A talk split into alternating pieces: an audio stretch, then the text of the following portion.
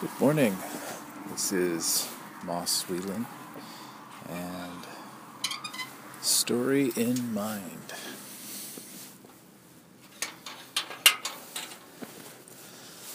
So, uh, frosty morning, and uh, the the lawn is uh, g- glittering, I guess.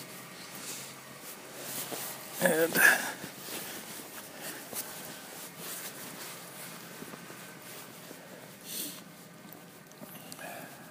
I've been planning the topic uh, for a couple days and forgetting forgetting the topic and then remembering it and writing down some notes.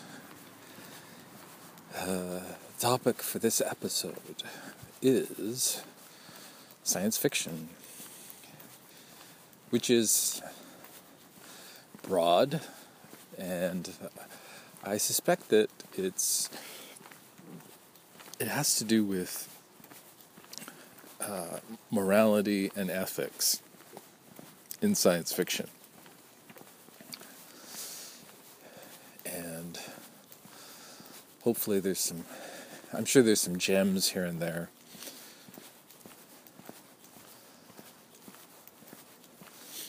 One of the things I've done is listen to some uh, lectures uh, about literature that are that are out there on the web, and one of them uh, had to do with War of the Worlds and H.G. Wells' use of science fiction. Another one was uh, the, the the time machine, and uh,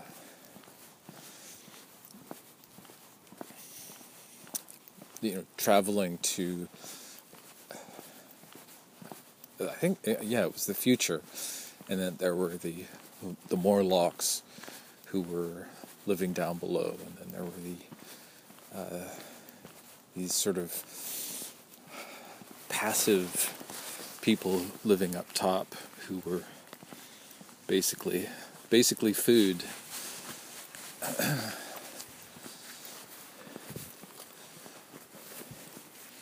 and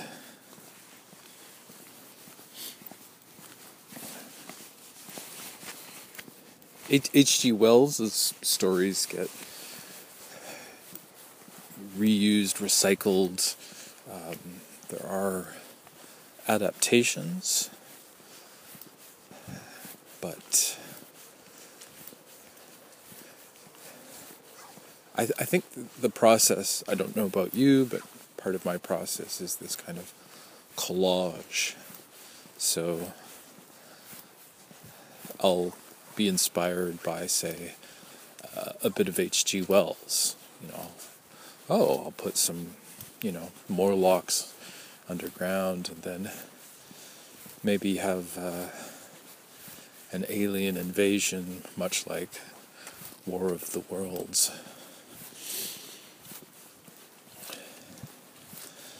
Uh, my starting point, though, is uh, Frankenstein, and I was finding myself thinking of Mary Shelley as this kind of uh, mother of science fiction, and that she's.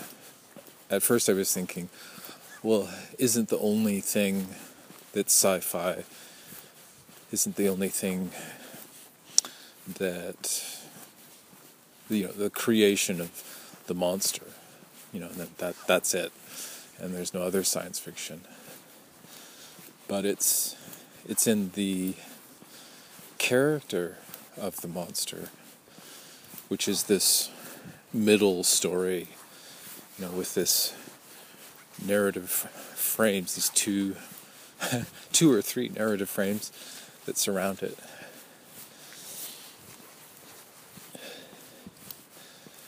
And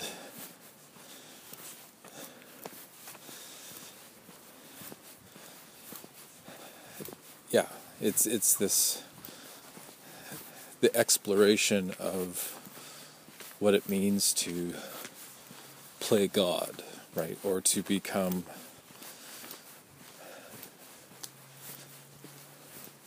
there's there's a very there's a very simple analogy which is parenthood, right, becoming um, a parent and having having these responsibilities for this life, you know, that you've created.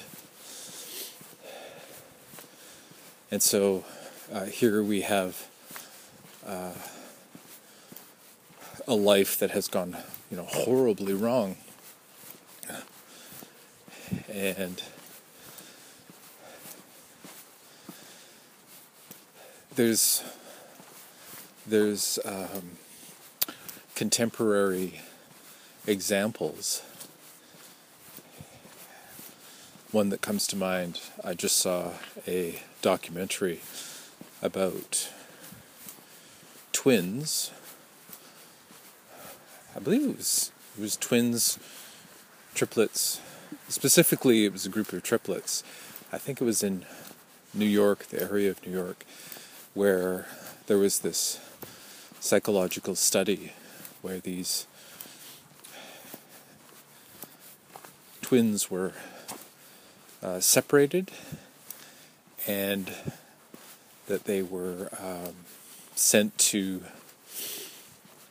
different families and then studied afterwards to see uh, what the what the effect was. There were also baselines, which were children that weren't twins or triplets that were in the same families. And uh, one way of looking at it is going, oh, you know, these children were adopted and there's nothing wrong with that. But it's it, it's the, the the fact that there's this study going on and that it's not merely a case of adoption, right? That this is this is about a controlled environment and uh, and not entirely, but it's it's it's a bit ugly and uh, lacking lacking compassion. It's weird because there's this there is an element of compassion which is these wonderful families who are taking in the kids, you know, and raising them. And but then there's this nefarious study that's going on, and these psychologists show up uh, every year or so, and to test the children, right, and to uh, and apparently these uh, studies that were done are totally locked up and you know we can't see what actually you know to to what level and why you know why are they doing these tests? That that was around the 50s I want to say. 50s 60s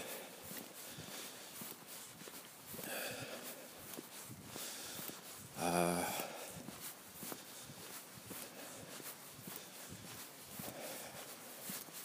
you know, and these these tests for science crop up occasionally, and they'll have elements of eugenics. Say, uh, one of them in Canada was. I, it, I, it was happening within this, uh, within the 20th century, so somewhere in the 1900s and it was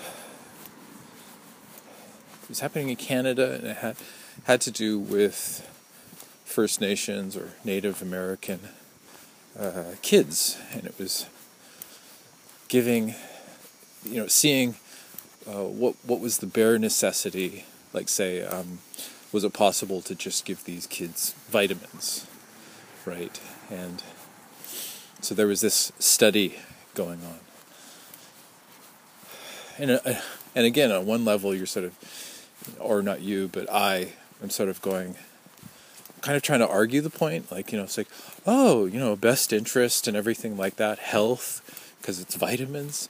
And then on the other side, the the more compassionate, ethical side of myself, I'm going, you know, that's outrageous. That's disgusting. You know, they're, you know, these are human beings, not lab rats, and you know, people require food, not supplements.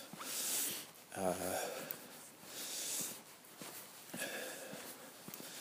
uh, the, the, the science fiction part of myself, I have kind of stepped into the future and imagined a world without uh, without food. You know, whoosh. You know, imagine, you know, imagine if all the bees are gone, and then you have uh, that wipes out a huge amount of food uh, that you know is pollinated, and then uh, let's say we're wiping out grain. Uh, you know, you got no bread. You're wiping out uh, animals, right? How are you going to feed the animals? And so on and so forth. And, and then say you end up with no food. Uh, possibly say that you could manufacture food, that uh, that it would it would be possible to create something like the the matrix food, uh, which is you know amino acids, sort of sort of a soup kind of thing. And uh, another angle to that is that you could uh, mine, you could get uh, minerals, uh, you know, build the basic, you know, uh, give people vitamins. But that that's an imagined extreme environment that doesn't exist right now. And the terrible rationale for uh, that study done in Canada was, it, you know, it was about being cost effective, and you know, to me, that's a, I'm, it's just barbaric. It's barbaric. It's it's it's uh, bureaucratic and barbaric, and you know that's not too long ago, and those are just two examples in the 1900s. And to say that it's it's not going to happen again, or even that it's not happening now, that studies are happening uh, in in the hopes of sort of being cost effective. Like we're going to take this group of uh, probably marginalized people, and you know we're going to uh, do a do a study.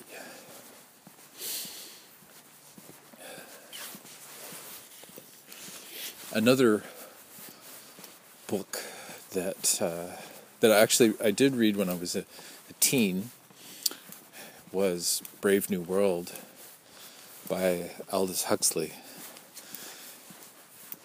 And that one had, it felt like a very, uh,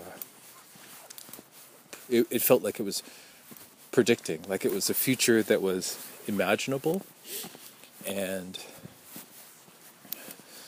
the future was less technological and more social.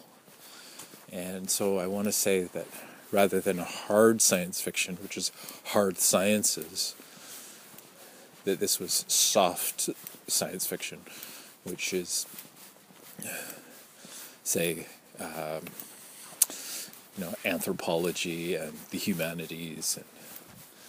And uh, I'm, not, I'm not sure if humanities, anyways, soft sciences. Does linguistics fall under soft sciences? So, in, anyways, in Brave New Way, uh, Brave New World, that a representative from outside the city, you know, somebody who's in a way who's living in the past or living in a more primitive, you know, in, comp- in comparison to the advanced uh, civilization of this city. And this person is brought into this, uh, to, to, the, to them, to the main character. It's bizarre. Uh, I, th- I think it's a, a good choice because the main character is our window into the world we get to experience with them. So, in a way, it's like, you know, somebody from this time, or Aldous Huxley's time, which is, you know, some uh, 50, 50 years, 60 years, maybe more since it was published. But even now, you know, some 60 years later, uh, it still rings true. And a couple of the things happening in the city are that uh, there's this great description of uh, children being born in these artificial wombs, and it's described as that there's a, a ruby colored light in the room. It's almost like when you're developing film, that there's a red light in the uh, you know, the room where you're, you're developing uh, film. So uh, we go on. We learn about these quite quite big differences between um, the main character and then these you know these people who exist in the in the city. There's cloning. There's alternative lifestyles. Um, people are uh, people use this a drug called soma.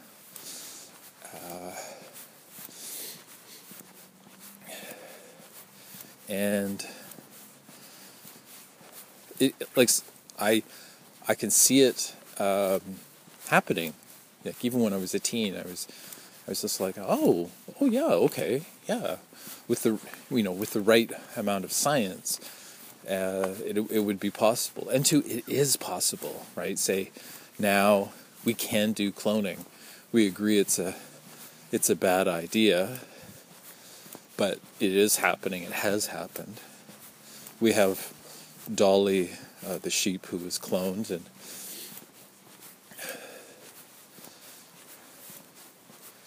and uh, I, I remember something about that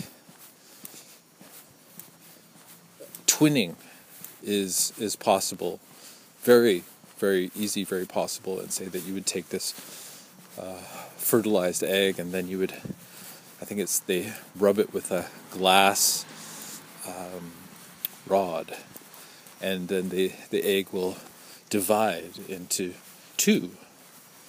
So it's a very you know, it's it's less cloning, uh, but in a way, it is cloning, right? You know, you're creating two rather than one, and there wouldn't be this confusion of like with the clone, the classic. It's a it's the trope is that uh, there's this I want to say existential crisis, but there's this crisis of who is the original, right? That the in cloning stories, it's you know the clone is evil, right? Because it wants to take over, and it uh,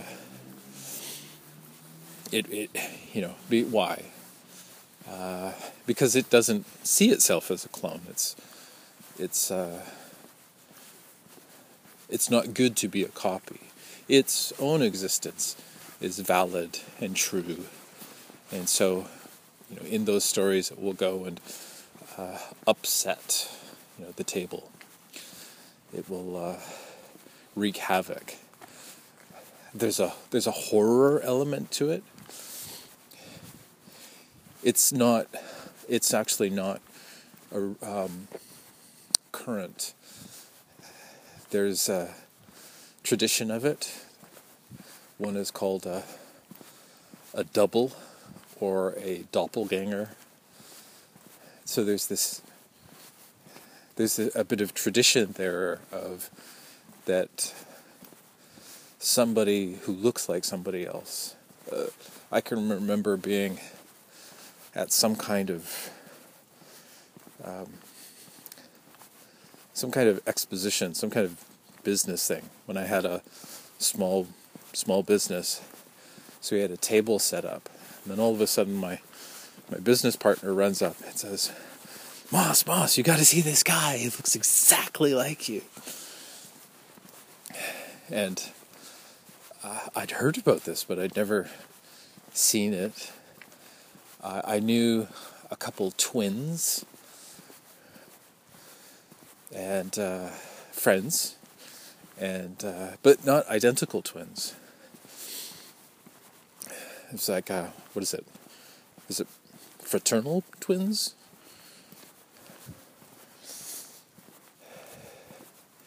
But anyways, I so I go. I was like, oh, okay, where is it? And then I head over to this other table, and it was creepy. It was like looking into this other mirror or you know, looking into a mirror, and and there is somebody who's uh, it was paintings, you know that that was the the business that uh, he was doing, and I didn't feel motivated to go over and say hello. It wasn't a it wasn't a pleasant experience, and so I understood those old stories of the doppelganger. And two, what what do you do? Uh, but yeah, I, w- I wasn't I wasn't fascinated, which is one thing that happens in the stories or the uh, the movies that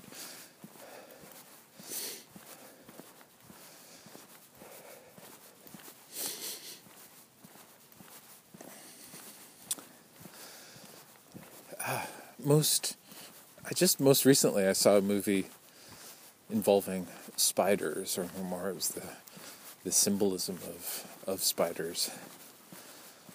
And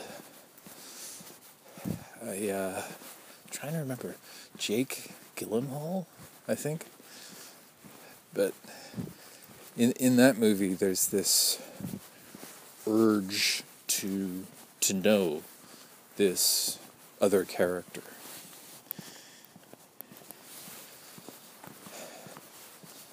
And there's a lot of variations uh, upon the trope.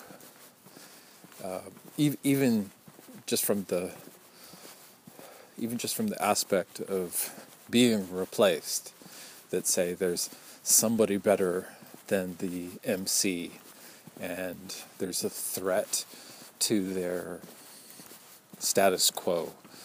You know, there's a an upset. It could be anything from a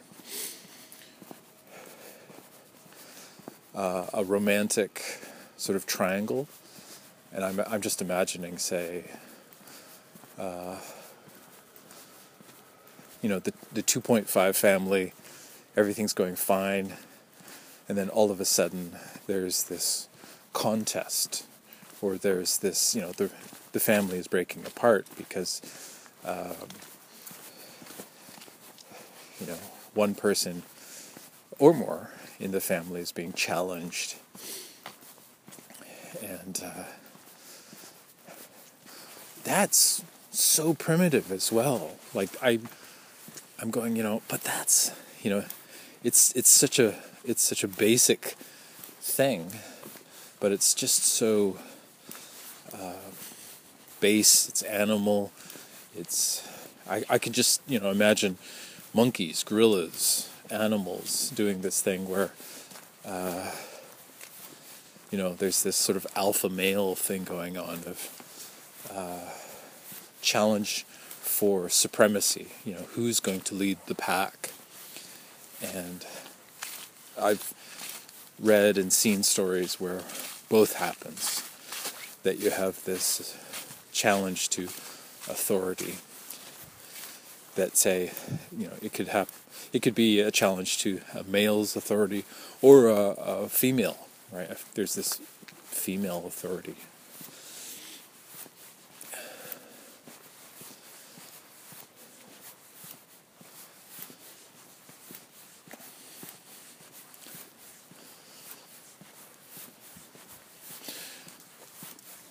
So, one thing that I walk away from science fiction is this sense of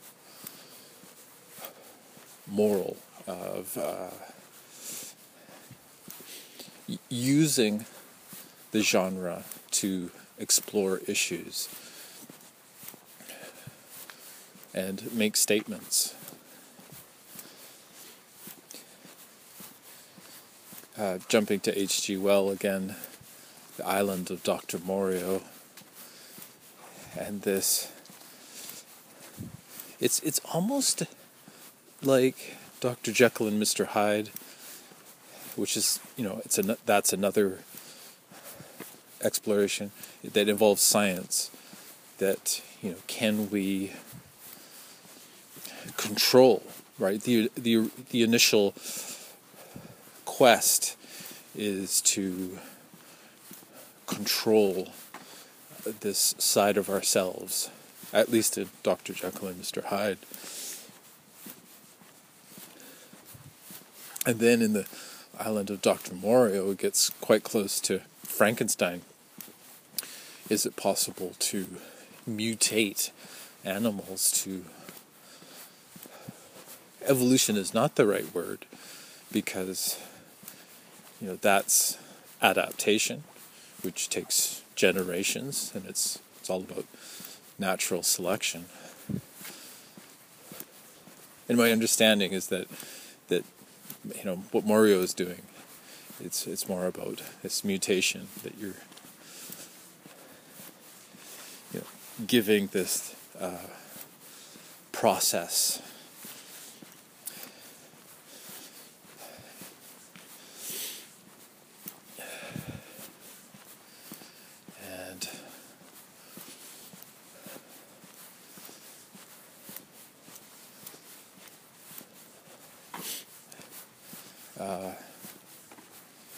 jumping, sort of jumping forward slightly, the the debate right now about whether to stay or whether to go. Uh, you know, do we colonize space or do we stay on on Earth? It's an interesting debate. You know, where where do we invest? do we focus on what's happening here or do we go out outwards? One way of looking uh, what's happening with the space race was that say we were we were in competition with Russia. And and then say you know I'm aligning myself. I'm saying we that maybe not even say Russia, but it's us and them, that there's this competition. And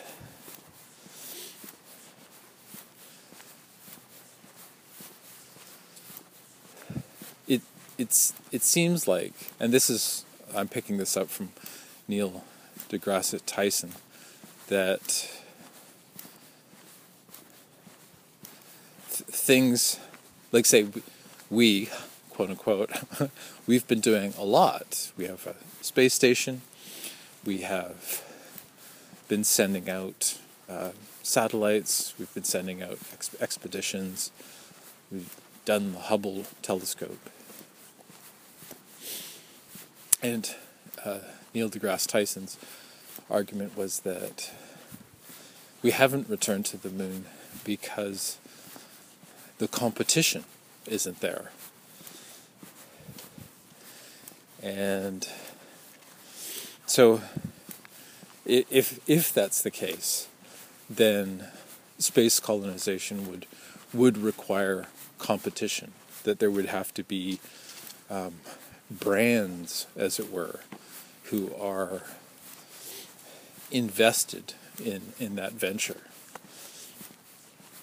The ba- the basic argument is, I'm sure you know, it's, but say for those who don't, the basic argument is that we are going to have some kind of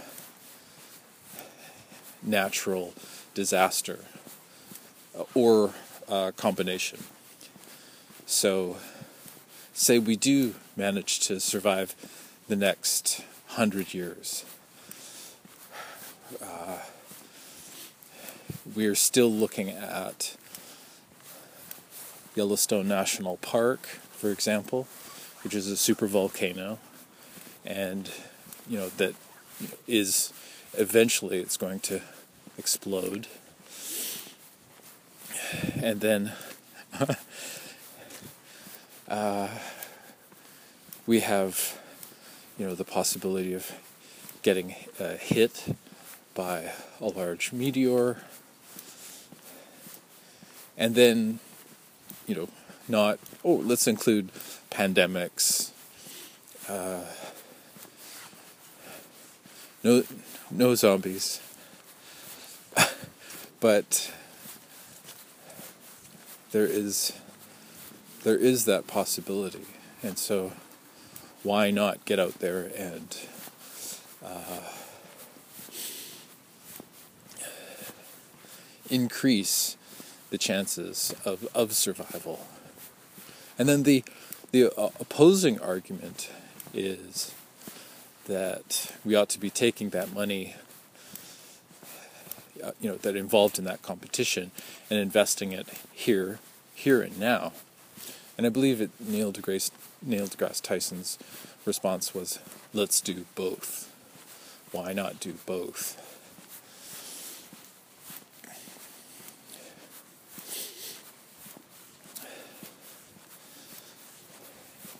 And, we shall see. We shall see.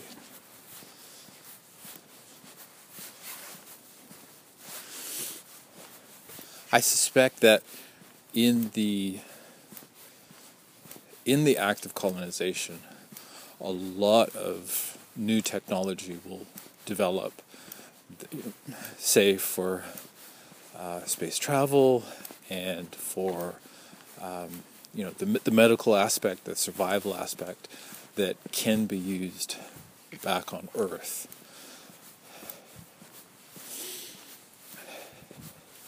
We we can we can terraform Earth. We can sort of put Earth into a very um, sort of you know set it up and take control. But again, this is one of the, the tropes in science fiction that say, you know, start playing God. That that it's not our that it's not our place uh, to do that. And then there's the flip side that that uh, ah yes, but aren't we supposed to take care of what you know what we have? If we can kind of nail down our environment, uh, yeah, and to is it possible? Uh, to what to what degree can we uh, manage our our environment.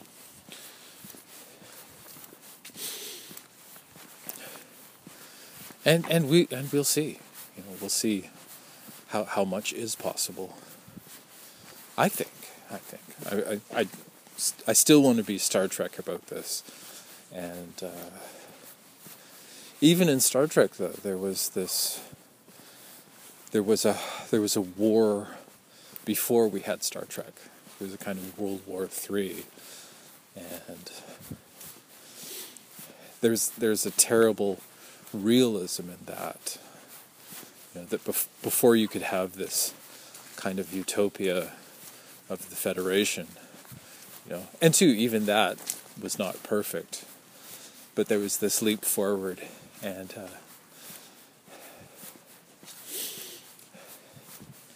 but still, yeah, that there was this struggle first.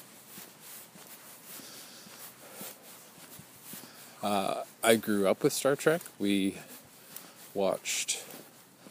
I, th- I think too. It was. I'm not sure if both of my parents watched the original series, but I I grew up watching that, and uh, they turned. Uh, they, they, yeah they made it accessible, and then from there we went on and watched uh, the next generation, and less so uh, for the the deep space, and and yet I just I found my you know every time Star Trek comes out, I just find it sort of part of almost like a tradition, you know, to be watching this new new version of you know sort of saying what is possible, and also telling us the dangers as well. You know that going out there and colonizing that there are lots of dangers. I always sort of um, I don't I don't think about the massive amounts of radiation in space. I sort of bypass that and I bypass the you know what the lack of gravity does to your body you know and all of all of these difficulties I just sort of sweep these aside um, and, and part of that has to do with Star Trek and Star Wars and other shows that don't deal with that. And there's a fantastical, a fan, you know, yeah, a, a kind of untrue uh, perspective. Oh, we've overcome that obstacle, and so it's it's it's always nice to see uh, hard science fiction that gets into that. You know what? what if you get sucked into outer space? You know that yes, it is possible. You know to to survive briefly. You know you're going to get. Um, it's, you know there's going to be some bad stuff happening but then too you know what about the what about the radiation?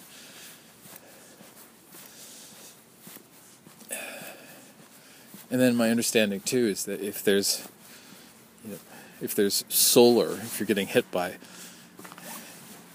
the uh, the sunlight, that it's a much different experience in space than it is down here.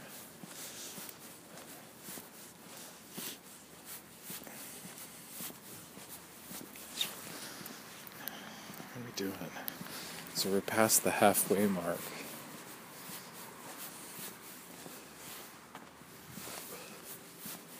Yesterday, I was remembering that there are examples in mythology of robots. There are uh, automatons, these machines that uh, have been built by the gods. It's like the, the smith god, the blacksmith god, Greek, Roman. And th- so that history is, you know, that's going quite a ways back. There are devices, machines, mechanical devices that are they're they're viewed as supernatural. But say from our perspective, looking back, you know, it, it, almost seems like oh, you know, that could be a robot or that flying chariot uh, from India. Um, you know, holy stories, myths, you know, oh, you know, kind of chariot of the gods. And that term and the there was a book called Chariot of the Gods suggesting that uh, it was aliens uh, who are responsible for these early stories of you know astronaut-like beings and it you know, maybe our our notion of religion is ultimately stemming from close encounters of the third kind. But say that we would be at a state where uh, those experiences would be beyond us, right? We we couldn't comprehend it in any other way than supernatural.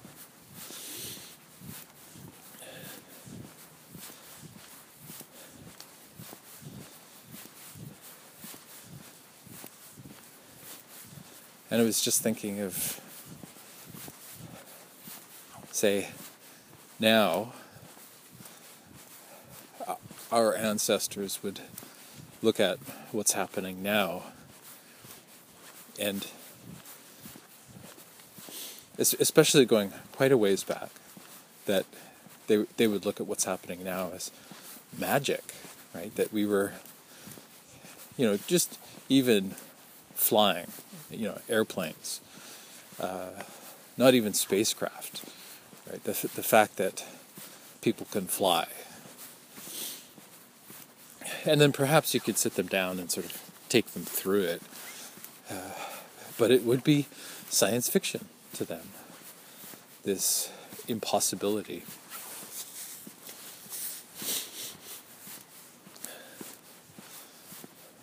I wish that I was more uh, appreciative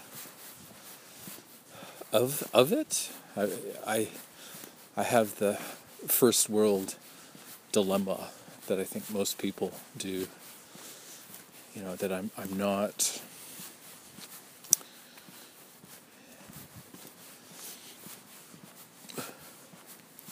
I'm not quite conscious. And then, you know, here I am talking about it, but it's become normal. It's become normal. It's become assumed. You know, I'm walking around with a supercomputer in my hand that is networked uh, via satellites. They're spinning around up above me. And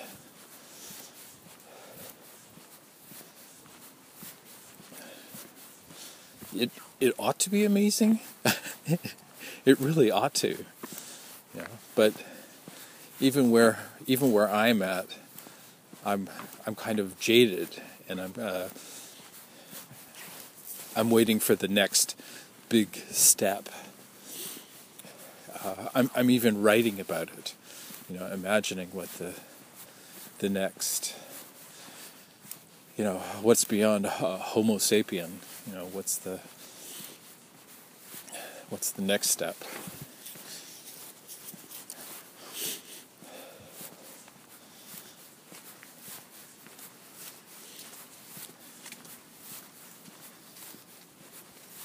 One of the one of the machines I, I remember seeing there was this uh, device. I want to say it was brass, but it was I think it was sort of Greek in origin, and it was found in a shipwreck. And then they cleaned it up and kind of uh, reconstruct it, or what is it called when you um, figure out how something was built? And it had a lot of gears, and eventually they they came up with. I think they made a they made a copy as well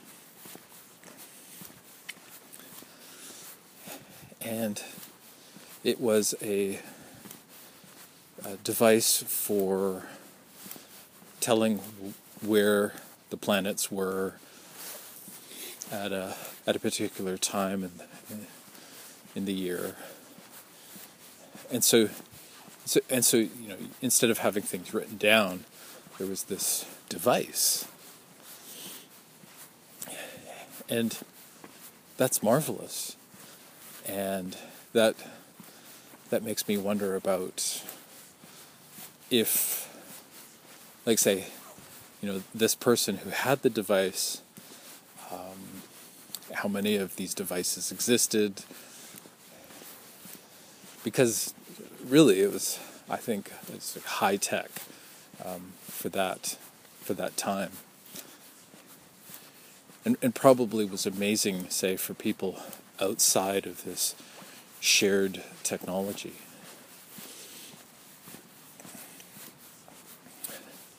You know, how, how do you know these things? It's it's interesting to think that say you know the tech the technology oh the technology always existed and it's been it's sort of hidden and you're kind of allowed into this science fiction city like say if you exist outside of the city and then time kind of breaks down, and then there's this city that you know where it's it's so high technology that it seems like magic.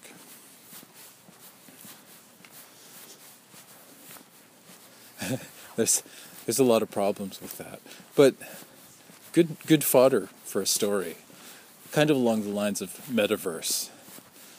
That there's this uh, kind of a, a, virtual reality that uh, that exists. I've I've mentioned a number of times that you know my my perception is filtering and shaping what I see. That I have all these biases and uh, ways that say I've been shown how to see and so, uh, in, in a sense, that's a virtual reality. You know, it's there's an argument there, but that I'm I'm perceiving uh, I'm perceiving reality. I'm shaping I'm shaping the reality. And two, it's not so much that I like I'm doing it, but it's a a kind of primal basic um, a couple words for it conditioning conditioning programming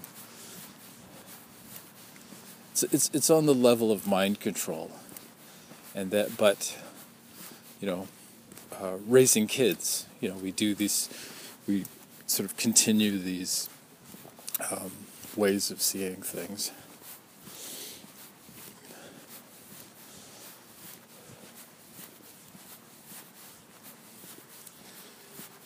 and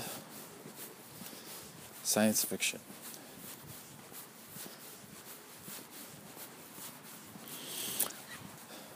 So, I'm curious about where science fiction is headed.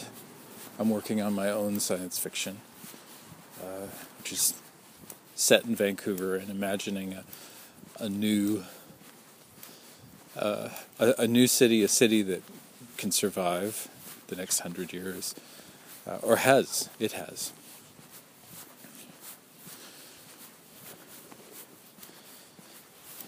And imagining the, the people that are there, uh, how are they different from, from now? The, the normality of it, just say mirroring my own experience that I, I take all of this stuff for granted, and so would they. You know, that they would be they would be in the in the middle of a mass extinction event, but it would be normal, right? It would be, oh, you know, it's the same as yesterday and the day after. A similar experience is we have a real estate bubble in Vancouver, and it's it's been getting bigger and bigger and bigger, and then finally we had a, a decrease. But uh, everything I, I was doing a bit of research about it, and everything kept going back to you don't know events are happening until you know until you're through it and then looking back you know or or people start you know going through crunching the numbers and and uh,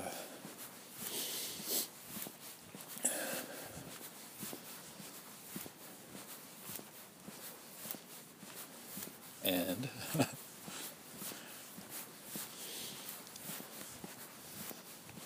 so I'm I'm imagining um, part of the experience in the future. It does have an element of Star Trek that there is a group of people that choose to live in this warped and beautiful, different uh, way. And then there are people who have held on to the past that you know in a way they don't want to lose themselves and their identity and so those people have they're existing outside the city. And then there are even farther away there are people who have slipped into a barbaric state and they they have completely rejected the whole uh, matter. But still they are they are on the they're on the periphery that say uh, even even they have this relationship with with the city you know even though they're you know, not wanting to be a part of it. They're still connected. I like too the the notion of a contrast, uh, a contrast of, say, all these three different sides that they all consider the the other two to be wrong. You know, the people who live in the center of the city they look at the outside people and go, they're wrong. You know, they're they're not going to survive. We're the wave of the future. My favorite new new term, the growing edge. And uh, as this replacement for the bleeding edge, which was a replacement for the cutting edge. And uh, I, I, I like I like the progression that's going on there. You know that there's this sharpness, but then it gets violent. Although you could say it's surgical, right? You know that there's this wounding, but maybe the wounding is is involved with healing. It's it's all about perception. And then you could come back at me with no moss. War and violence, that's it's not a good thing. Then I flip it around and come back with it's like, yes, but what if you're trying to stop totalitarianism? You know, that it, it has reached that point. And then you come back with, yes, Moss, but what if you lose? And then I come back with, you know, Well, if you don't stand up against it, you know, stand up to it. It's good to argue with you when you when you're not here, um, but you are here, and I'm not here.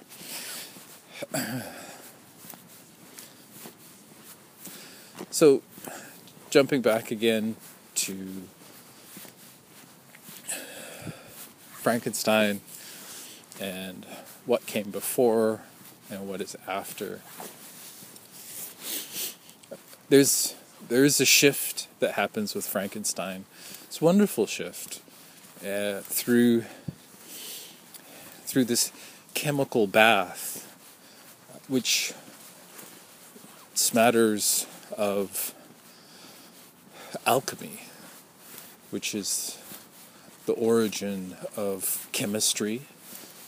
Uh, in and two, I, I can't say in the West anymore.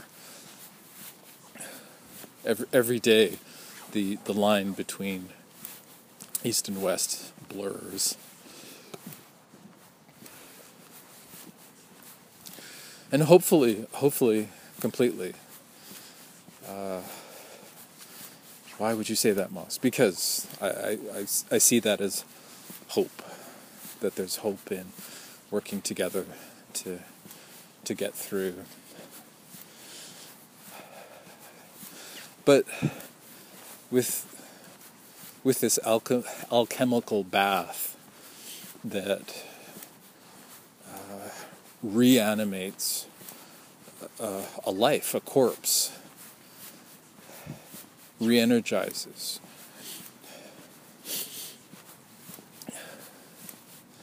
There is there's a there's a terrible thing there. There's a beautiful thing there.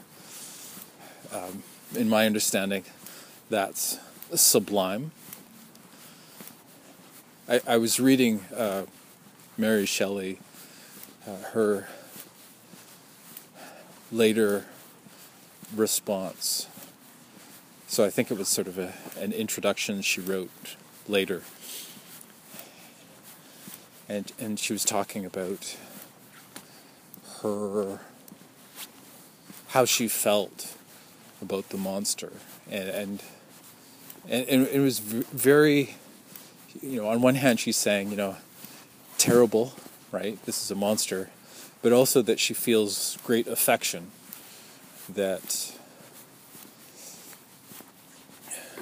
that you know, say, I was talking uh, a couple days ago about the shadow. Oh, it was a while ago. It was, I think it was with the seven stories, and was it overcoming the monster? But that, and whether you believe or no, that everybody has this shadow. And in a sense, this is her shadow, but it's complicated. It's a it's a gray character. You know, it's a character who uh, has more sides than one. So in a sense, it's it's not just a shadow, but it's rep- a representative of you know what is it? I guess her humanity that the whole story is uh, you know, putting it into question. What does it mean to be alive? And what does it mean to be an outcast? What does it mean to be shunned? And so on.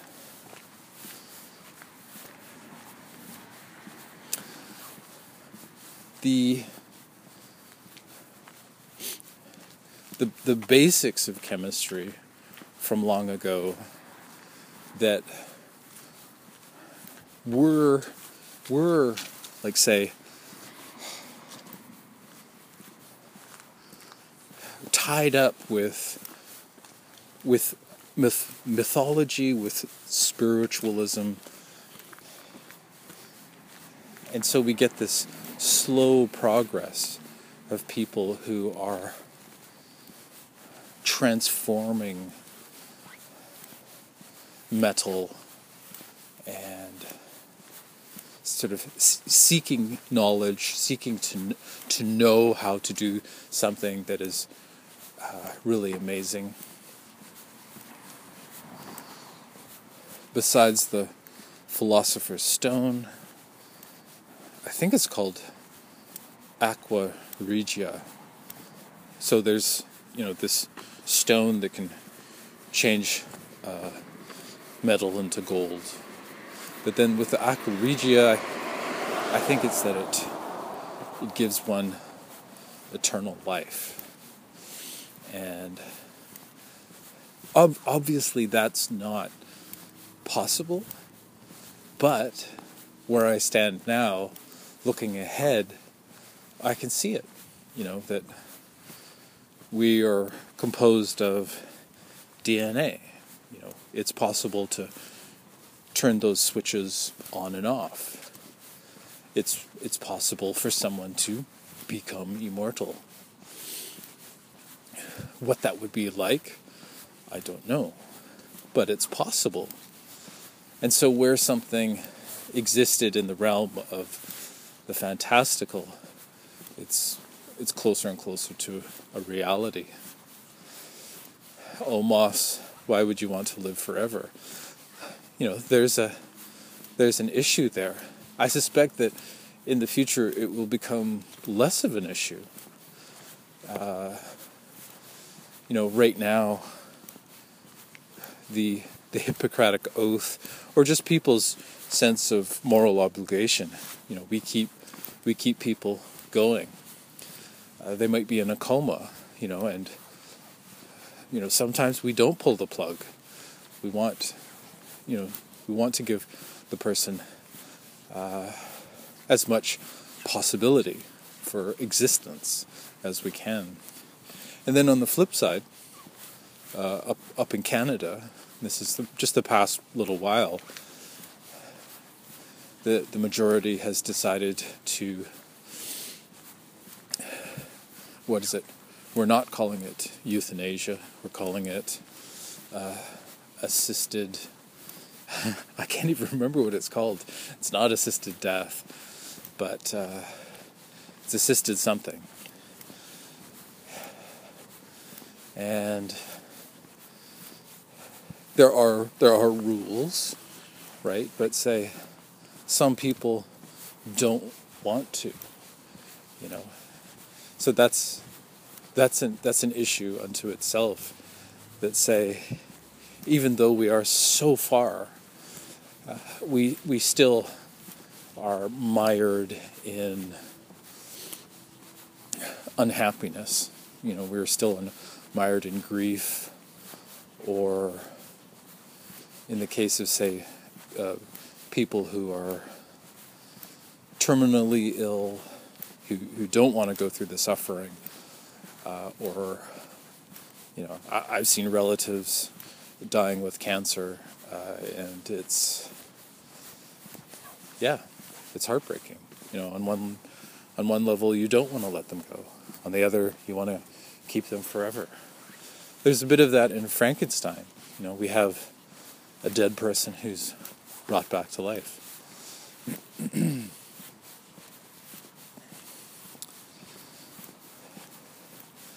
and then in I think it's I think it's in the movies that the the mind of the monster is it's the it's the brain of a uh, a killer, right? a criminal. And I, I, I don't like that. That's sort of a, an easy bypass around the. I, I don't know if you've ever been around a, a baby or a, a child and you know this development and growth and being a teenager say you know and going through these this dilemma of identity.